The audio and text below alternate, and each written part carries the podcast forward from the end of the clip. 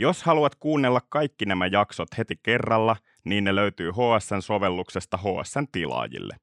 Jos sinulla ei ole vielä tilausta, niin mene osoitteeseen hs.fi kautta natopod ja löydät sieltä kaikki jaksot ja ilmaisen kahden viikon tilauksen. Viime jaksossa mä juttelin mun kaverin Markon kanssa ja Marko sanoi, että hän uskoo, että on olemassa joku hetki, siis muu kuin Venäjän presidentin Vladimir Putinin aloittama sota Ukrainassa. Joku hetki, jolloin jotakin tai jokin tai joku tapahtui. Ja se jokin muutti Suomen poliitikkojen sen aivan ylimmän portaan mielen. Silloin he teki sen päätöksen, että Suomen on pakko hakeutua NATOon.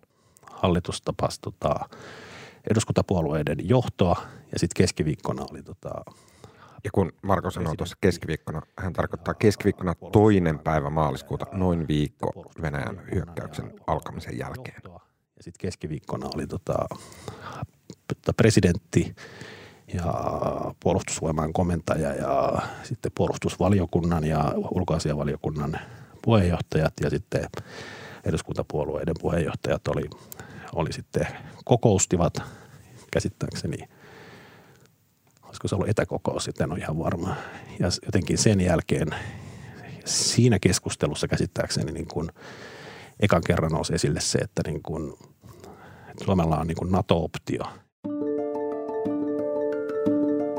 Suomi on jättänyt itselleen niin kuin mahdollisuuden liittyä NATOon, jos, jos maan turvallisuus sitä vaatii ja tota, turvallisuustilanne Pohjolassa muuttuu – ja tavallaan siinä kokouksessa tulisi ensimmäisen kerran nousi esille se, että jos Suomella on tämmöinen optio ja Venäjä hyökkää Ukrainaan ja mikään nyt ei niin kuin selkeämmin muuta Suomen turvallisuustilannetta, että jos Suomi ei nyt liity NATOon ja käytä sitä optiota, se optio menettää merkityksensä ja sitten sit saattaa tulla tota, Suomi joutuu tämmöiseen hyvin pitkäaikaiseen limboon. Sitten Suomella ei ole mitään tämmöistä turvallisuusstrategiaa enää. Jos Suomi ei tässä tilanteessa käytä sitä optiota, niin ei se pysty käyttämään sitä sen jälkeenkään.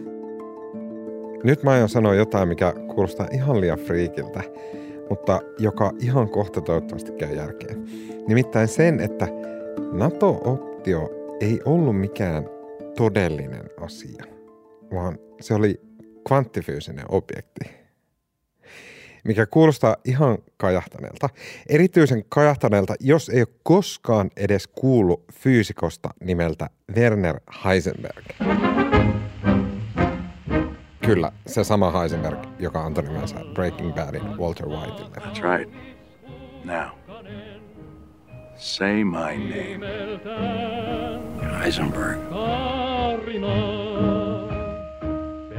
Kesäkuu 1925 oli ihan poikkeuksellisen jännittävää aikaa. Helsingin Sanomissa seurattiin päivästä toiseen sellaisia asioita kuin Fritjof Nansenin valmistautumista tuleviin naparetkiin ja erityisen kiihkeästi luettiin juttuja omituisesta levottomuuksista Kiinassa, missä brittiviranomaiset hakkas kuoliaaksi mielenosoittajan iso virhe, joka johtaisi pian siihen, että kiinalaista alkaa liittyä silloin vasta parin sadan ihmisen kokoiseen kommunistiseen puolueeseen. Mutta erityisesti jännittäväksi ton ajan teki ihan hillitön tekninen kehitys. Televisio oli keksitty, röntgensäteet, neonkyltit ja fyysikot oli paljastamassa todellisuuden luonteen. Oli ikään kuin joku suuri ja pölyinen paksu verho oli vetäytymässä ja paljastamassa, mistä maailma ja maailmankaikkeus oli oikeasti tehty. Mä tykkään fysiikasta tosi paljon. Mä mietin monesti, että miltä on tuntunut noista fyysikoista laskeskella jotain laskuja öljylampun valossa ja hoksata, että ei hitto, me ollaan kaikki jotain ihan vaan todennäköisyysaaltoja. Yhden näistä fyysikoista nimi oli Werner Heisenberg. Hänellä oli niin paha heinänuha, että hän oli kesäkuussa 1925 lähtenyt yliopistostaan hoitoon pienelle saarelle keskelle merta Tanskan ja Saksan välissä. Paikan nimi oli Helgoland. Heisenberg oli kuumeinen ja niin pahasti turvannut, että kun hän saapui tuolle saarelle, niin siellä ollut hoitaja luuli, että hän on ollut nyrkkitappelussa. Mutta pikkuhiljaa saarella hoito ja meriilma teki hyvää, siellä ei ollut siitä pölyä missään, ja Heisenbergin ajatukset alkoi taas toimia. Myöhemmin hän kertoi, että laskeessaan siellä saarella, mitä nyt laskeekaan, todellisuutta ja todennäköisiä aaltoliikettä, hän tälleen näynomaisesti hetken ajan näki todellisuuden sellaisena kuin se oikeasti sen matikan ja, ja fysiikan ja niiden numeroiden takana oli. Siihen todellisuuteen kuului sellainen aivan omituinen sääntö, semmoinen laki, että sitä, siis todellisuutta, sen rakennuspalikoita, atomeja, elektroneja, niitä on mahdoton tietää tarkasti. Sä voit ajatella vaikka, että joku pikku hiukkanen, vaikkapa elektroni, lentää avaruudessa. Aivan hyvin voit ajatella, että se on sellainen valkoinen pingispallo, joka viilettää fiu, mustan avaruuden halki. Okei, no niin, mieti sitä. Ja Heisenberg huomas ja laskeskeli ja hoksas, että, ja tämä on todella häkellyttävää, jos me tiedetään, että minne se pallo lentelee tonne, niin samalla me ikään kuin menetetään kyky nähdä, miten lujaa se liikkuu. Ja myös toisinpäin, jos me nähdään, että miten nopeeta se viilettää halki avaruuden, sellainen pieni sähisevä aaltopaketti elektronin pingispallo, niin me ei voida enää tietää, että mihin se on menossa. Et kun me havataan nopeus, niin suunta silloin ikään kuin sumenee. Mitä Heisenberg huomasi, oli, että maailma ei niin kuin toimi sillä tavalla niin kuin biljardipallot pöydällä, silleen pak, pak, pik, suoraviivaisesti toisinsa törmäillen, vaan että ne biljardipallot on vähän katsojasta riippuen sumusia ja tuhnusia ja epäselviä. Ja tämän omituisen ilmiön nimi on epävarmuusperiaate. Ja se on sama periaate, jolla on vuosikymmenet tehty Suomen ulkopolitiikkaa. Ajatelkaa nyt, se tapa millä Suomi on selvinnyt on se, että sen ulkopolitiikka on aina jotenkin suttusta, epäselvää. Niin kuin Heisenberg sanoo, niin vaan toinen puolikas on mahdollista havaita tarkasti. Jos me nähdään yksi puoli, niin me ei nähdä sitä toista kunnolla. Jos tiedetään, että Suomella on NATO-optio, niin ei tiedetä, että tarkoittaako se Naton ulkopuolella pysymistä vai siihen liittymistä. Jos Suomi on länsimaa, niin ei tiedetä, että mihin se Venäjän lännen välissä sijoittuu. Se, mitä Suomesta on mahdollista tietää, on aina jotenkin epävarmaa.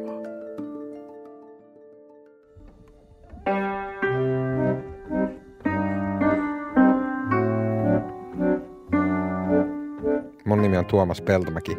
Kuuntelet podcastia Päätös, jota ei koskaan tehty. Siinä yritetään selvittää, mikä oli se tarkka hetki, kun Suomessa päätettiin liittyä NATOon. Tämä on toinen jakso, epävarmuusperiaate.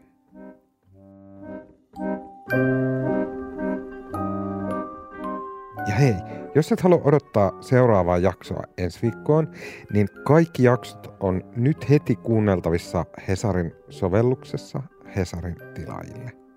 Jakson lopuksi vielä ohjeet, mistä saat kahden viikon kokeilutilauksen ihan ilmaiseksi.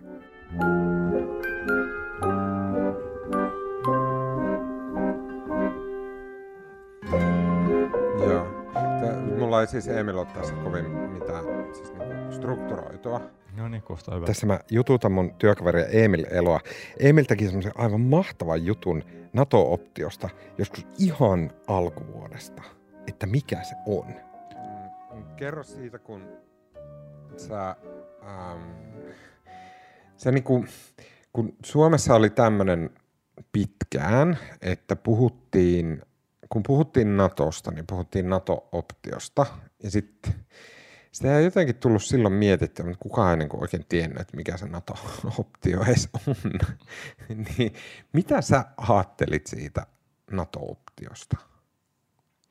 ää, silloin, kun mä tein sitä juttua tai ennen sitä. No, tota, mä ajattelin, että NATO-optio on jotain todella hähmäistä ja se ei niin ole totta, koska mä oon jotenkin elänyt semmoisessa kuvitelmassa, että optio ei pidä paikkaansa, kunnes se otetaan vastaan. Tavallaan mullakin on optio mennä koneen hallitukseen, joten mä voin tuntea itseni taloudellisesti turvalliseksi. Se ei niin kuin se joka loogisen kuulosta.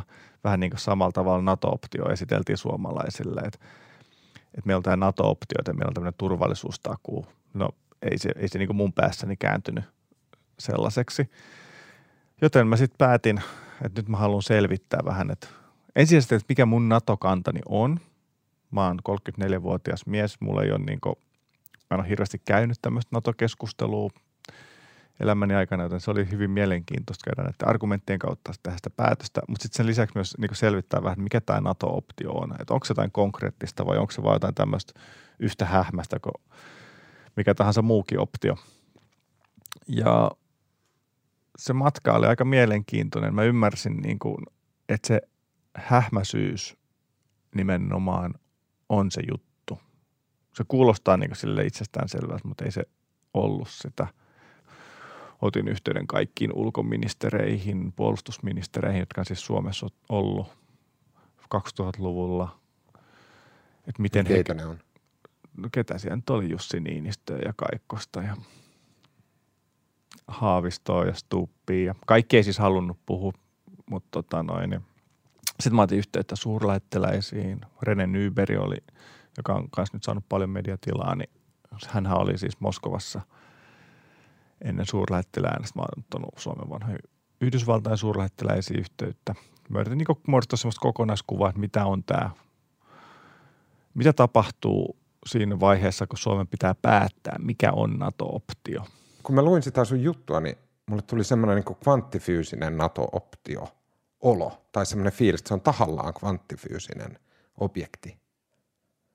Sen, sen koko ö, Suomen NATO-keskustelun tai sitten sen keskustelun puutteen syy on ollut se, että ö, Venäjä ei tiedä tai Venäjä ei niin pysty edes aavistamaan, mitä, mitä Suomi oikeasti ajattelee – periaatteessa tämä koko tämän keväinen diplomaattinen tämmöinen teatteri, mitä me ollaan ehkä nähty, että, niin kuin, että Sauli Niinistö ei kertoo 12. päivä toukokuuta, mitä mieltä hän on. Sekin liittyy, että, että, että, että sitä ei voi sanoa ääneen vieläkään.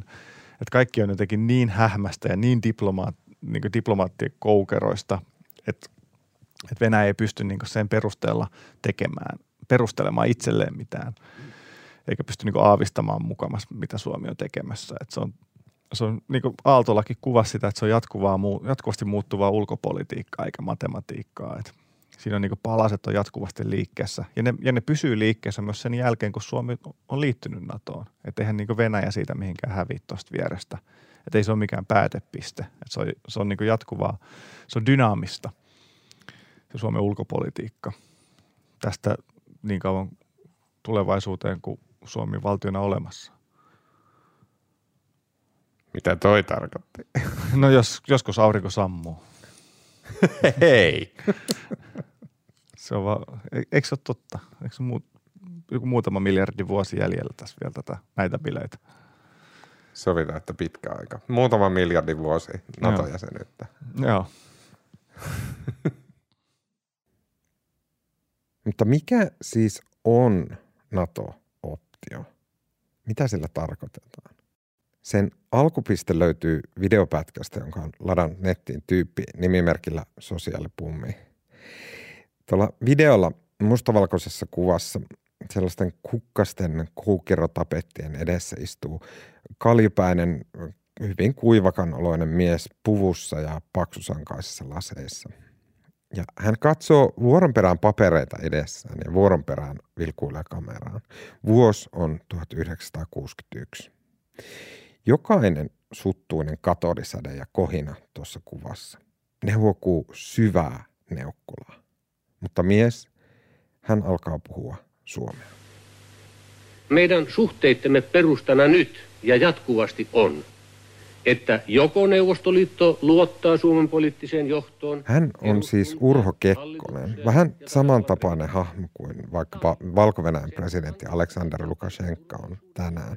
Tyyppi, joka hallitsee maataan Venäjän tuella ja jonka Venäjä on nimennyt kyllä hallitsemaan maataan, mutta myös valvomaan Venäjän etuja siellä. Mitä Kekkonen tuossa selittää, on, että Neuvostoliitto kokee Suomen uhaksi. Ja jos suomalaiset valitsis maan johtoon vaikka jonkun, johon Neuvostoliitto ei luota, niin Neuvostoliiton pitäisi silloin hankkia takeita turvallisuudelleen. Sen on hankittava takeita turvallisuudelleen Pohjois-Euroopassa ensiasteessa niitä keinoja käyttäen, jotka yhteistyö... Mikä kieltämättä kuulostaa aika uhkaavalta. Tilanteessa on hämmentävän paljon samanlaisia kaikuja kuin Ukrainassa oli vuonna 2014, kun tämä nykyinen sotku ja sitä seurannut sota sai alkuunsa. Ja sitten Kekkonen pukee sanoiksi, että mikä on se tae, minkä Neuvostoliitto turvallisuudelleen vaatii. On erittäin tärkeää todeta, että Neuvostoliitto Kärjistyneen maailmanpoliittisen tilanteen aikanakin pitää Suomen puolueettomuuspolitiikkaa oman turvallisuuspolitiikkansa olennaisena osana. Tätä on pidettävä Suomelle suurin... Eli Neuvostoliitto Venäjä pakotti Suomen puolueettomuuteen, mihin Kekkonen suostui, koska no silleen Kekkoset ja Lukasenkat ja nämä varmaan kaikkialla tekee. Ne ne ottaa Venäjän käskyt ja sitten pyöräyttää ne muotoon, joka on ikään kuin helpommin sulateltavissa. Joka velvoittaa meitä oman etumme vuoksi ylläpitämään Neuvostoliiton luottamukseen rakentuvaa ulkopolitiikkaa. Ja nyt ajatelkaa noita sanoja, että meidän oma etu on, että tehdään niin kuin Neuvostoliitto käskee. Kuulostaa Tukholman syndroomalta, jos joku. Mutta vuosikymmeniä tuo Neuvostoliiton määräys painettiin Suomen hallituksen kaikki ohjelmiin. Joskus ihan sana tarkasti. Vuonna 1991 oli tällainen pääministeri kuin Esko Aho. Ja hänen hallitusohjelmassa luki, että Suomi noudattaa omia etujamme palvelevaa vakiintunutta puolueettomuuspolitiikkaa.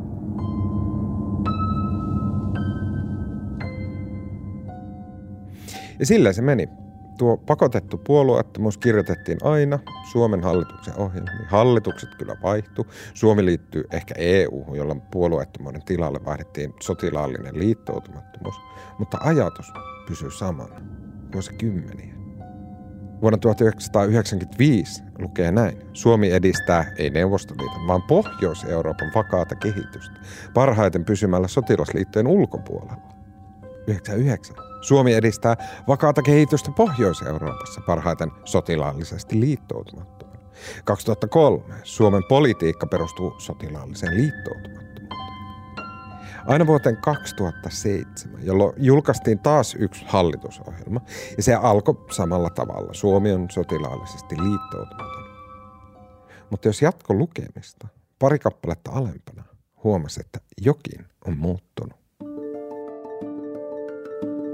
Teksti jatkuu.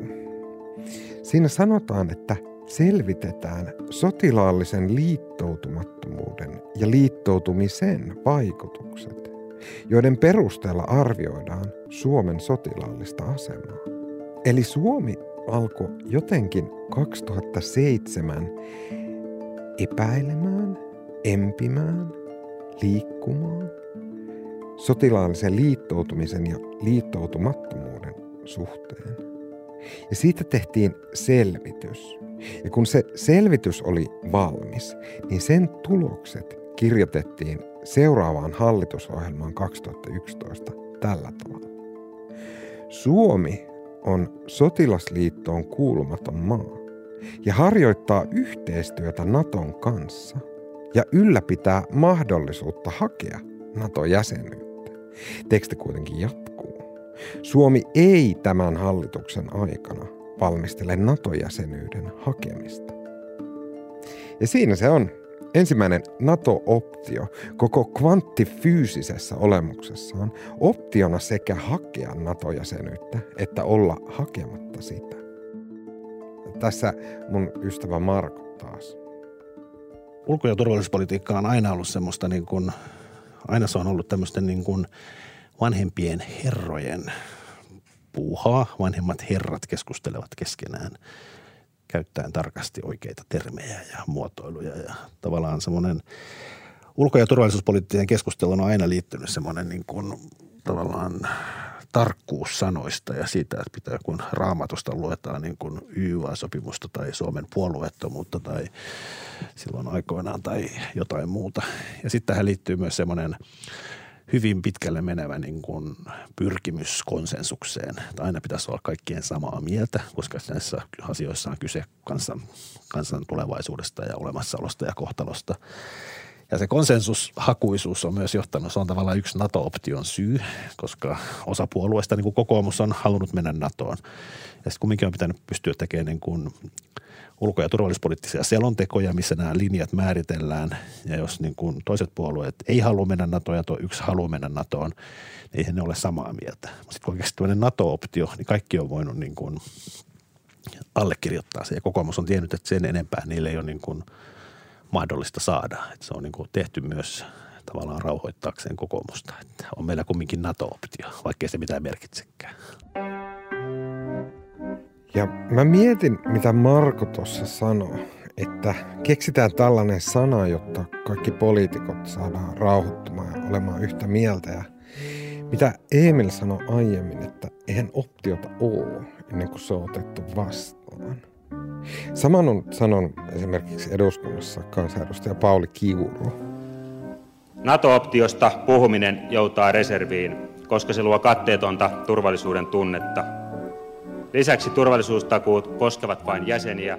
Ja jopa Erkki Tuomioja, joka ihan varmasti on täysin päinvastaista mieltä kenenkään Naton kannattajan kanssa. Jopa hän sanoi, että NATO-optio on huono. Ei huono siksi, että se vie Suomea kohti NATOa, vaan siksi, että se on illuusio. En itse käytä tätä sanaa NATO-optio sen vuoksi, että se antaa sellaisen harhaan, harhakäsityksen, että olisi olemassa jokin velvoite Naton puolelta hyväksyä, jos me tai Ruotsi asetta, jättäisimme sisään jäsenhakemuksen. Tällaista ei ole.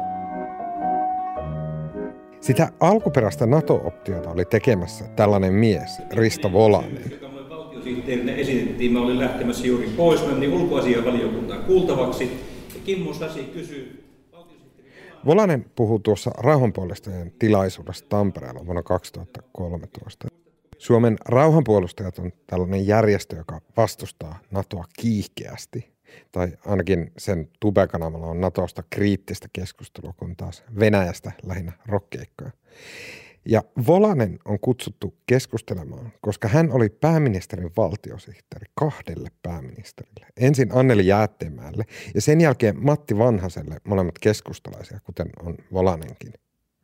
Se oli juuri Matti Vanhasen hallitusohjelmassa vuonna 2007, josta aiemmin oli puhetta, kun NATO-optiota ruvettiin selvittämään.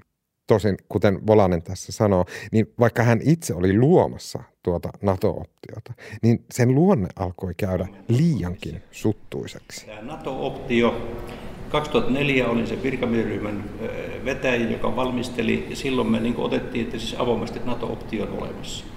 Mutta tässäkin on niin semmoinen omituinen sekaannus nyt. Hallitus ilmoittaa, että, NATO, että sen aikana ei NATO, siis NATO-optio suljetaan, ja presidentti ilmoitti, että hänen toimikautenaan NATOon ei liitty. No onko se 6 vuotta vai 12 vuotta? Samaan aikaan sitten kuitenkin tämä prosessi menee toisaalta eteenpäin, ja viime lauantaina presidentti antoi haastattelun Yleisradiossa, niin niin tuota, hän NATO-option käsittelee tavalla, että hän puhuu optiosta, mutta ei enää toistanut sitä, mitä esitti myöskin Lavroville, että tuota hänen toimikaudellaan ei liitty. Eli on aika sekaavaksi käynyt tämä homma. Ja... Ajatelkaapa, mitä Volanen tuossa oikeastaan sanoi. Mikä tarkalleen oli käynyt sekaavaksi? Että ensin Suomi ilmoittaa, että sillä on nyt NATO-optio. Sitten presidentti tapaa Venäjän ulkoministeri Sergei Lavrovin ja sanoi, että hei, ei sitä käytetä, ei ainakaan 12 vuoteen. Mutta sitten hän puhuu meille suomalaisille. Eikä hän silloin puhu siitä, että optiota ei käytettäisi. Epävarmuusperiaate. Ja mulle ihan tavallisella suomalaisena tulee mieleen, että sen vuoksi, että me pelättiin aluksi Neuvostoliittoa ja sitten Venäjää, ja varsinkin sen vuoksi, että meidän puolueet oli eri mieltä kaikesta. Keksittiin ensin puolueettomuus ja sitten tällainen NATO-optio, joka on epäselvää, suttunen. Ja samalla meille tavallisille ihmisille luotiin kaikenlaisia illuusioita siitä, että mitä me ollaan, minkälainen maa. Me ollaan tämmöinen puolueeton, jotenkin erillinen ja erityinen Pohjoismaa. Mutta sitten, että meillä on tämmöinen jokin ihmeellinen yhteys länteen, optio NATOon, vaikka se oli vain sana, vailla merkitystä. Se ei ollut totta, ei ollut mitään optiota. Se oli vain sana, johon sekä vasemmista että oikeasta tyyty. Mutta sitten mä muistan jotain, mitä mun työkaveri Emil sanoi. Että vaikka NATO-optio ehkä oli vain poliitikkojen keino olla tekemättä Natosta mitään päätöksiä, niin Suomessa oli voimia, joille se oli täyttä totta. Mm, no en mä tiedä. Deep State kuulostaa aika sille epädemokraattiselta, mutta tota, kai se on ihan normaalia strategista varautumista. Et, et sellainen, mutta joo, kyllä mulla oli sellainen, jäi sellainen kuva, että et minkä muun kanssa mistä muusta syystä niin diplomaatit kävisi jatkuvaa keskustelua muiden NATO-maiden kanssa, että mitä sitä päättää sitten, jos Suomi haluaisi jossain vaiheessa liittyy. Nyt taustakeskustelui Suomi on käynyt pitkään, niin kuin mä jutussakin kirjoitin. Öö, mistä muusta syystä puolustusvoimat olisi niin systemaattisesti kaikki hankinnat tehty NATO-yhteen sopiviksi. Suomen niin puolustusvoimat on niin komentokieleltäänkin muistaakseni NATO yhteen sopiva. Et, et niin, että et se on niinku, et, et, et en mä tiedä, onko kauhean deep state aika julkista tietoa se myös on. Et tota, mut joo, kyllä, että tavallaan kassi oli pakattu vuosien varrella niin täyteen, kun se vaan pystyy pakkaamaan ja sitten vaan odotettiin, että tulee joku syy liittyä. Ensi jaksossa on aika soittaa armeija uskoisin, että vaikka poliittisessa retoriikassa se ei ole näyttäytynyt, niin kyllä poliittiset päättäjät ovat olleet mukana vähintäänkin kulissien takana tekemässä sitä henkistä päätöstä yhdessä puolustusvoimien johdon kanssa, että nyt, nyt se paine käännetään puhtaasti lännen suuntaan.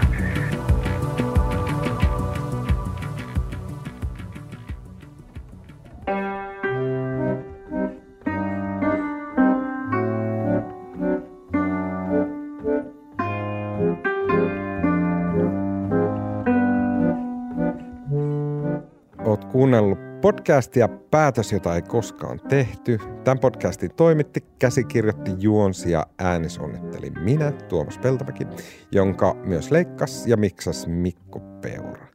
Ää, tässä jaksossa siteerattiin videomateriaalia Suomen rauhanpuolustajien ja Työväen sivistysliiton YouTube-kanavilta ja valtioneuvoston videomateriaalia Kekkosen puheesta 1961. Ää, teemamusiikkina meillä oli Bearded Lady, jonka sävelsi David O'Brien, ja Decisions, jonka esittää ANBR, Cadence, jonka esittää Melancholics, ja Synchronicity, jonka sävelsi Joe Henson ja Alexis Smith. Pianoversion Blueberry Hillistä versioi Hesarin toimittaja Vesa Sireen ja keisarillisen Saksan marssilaulusta suomalaisversion äh, Kaarina lauloi Jori Malmsteen. Vanhan ajan musasta vastasi tässä podcastissa Schubert Jousi kvartetolla numero 13. Tuottamisvastuu, virheiden oikaisuvasta ja kaikki muukin journalistinen vastuu on mulla. Sitä varten ottakaa yhteys sähköpostilla tuomas.peltomaki at tai Twitterissä tai Instagramissa at tuomaspeltomäki. Kiitos kun kuuntelitte.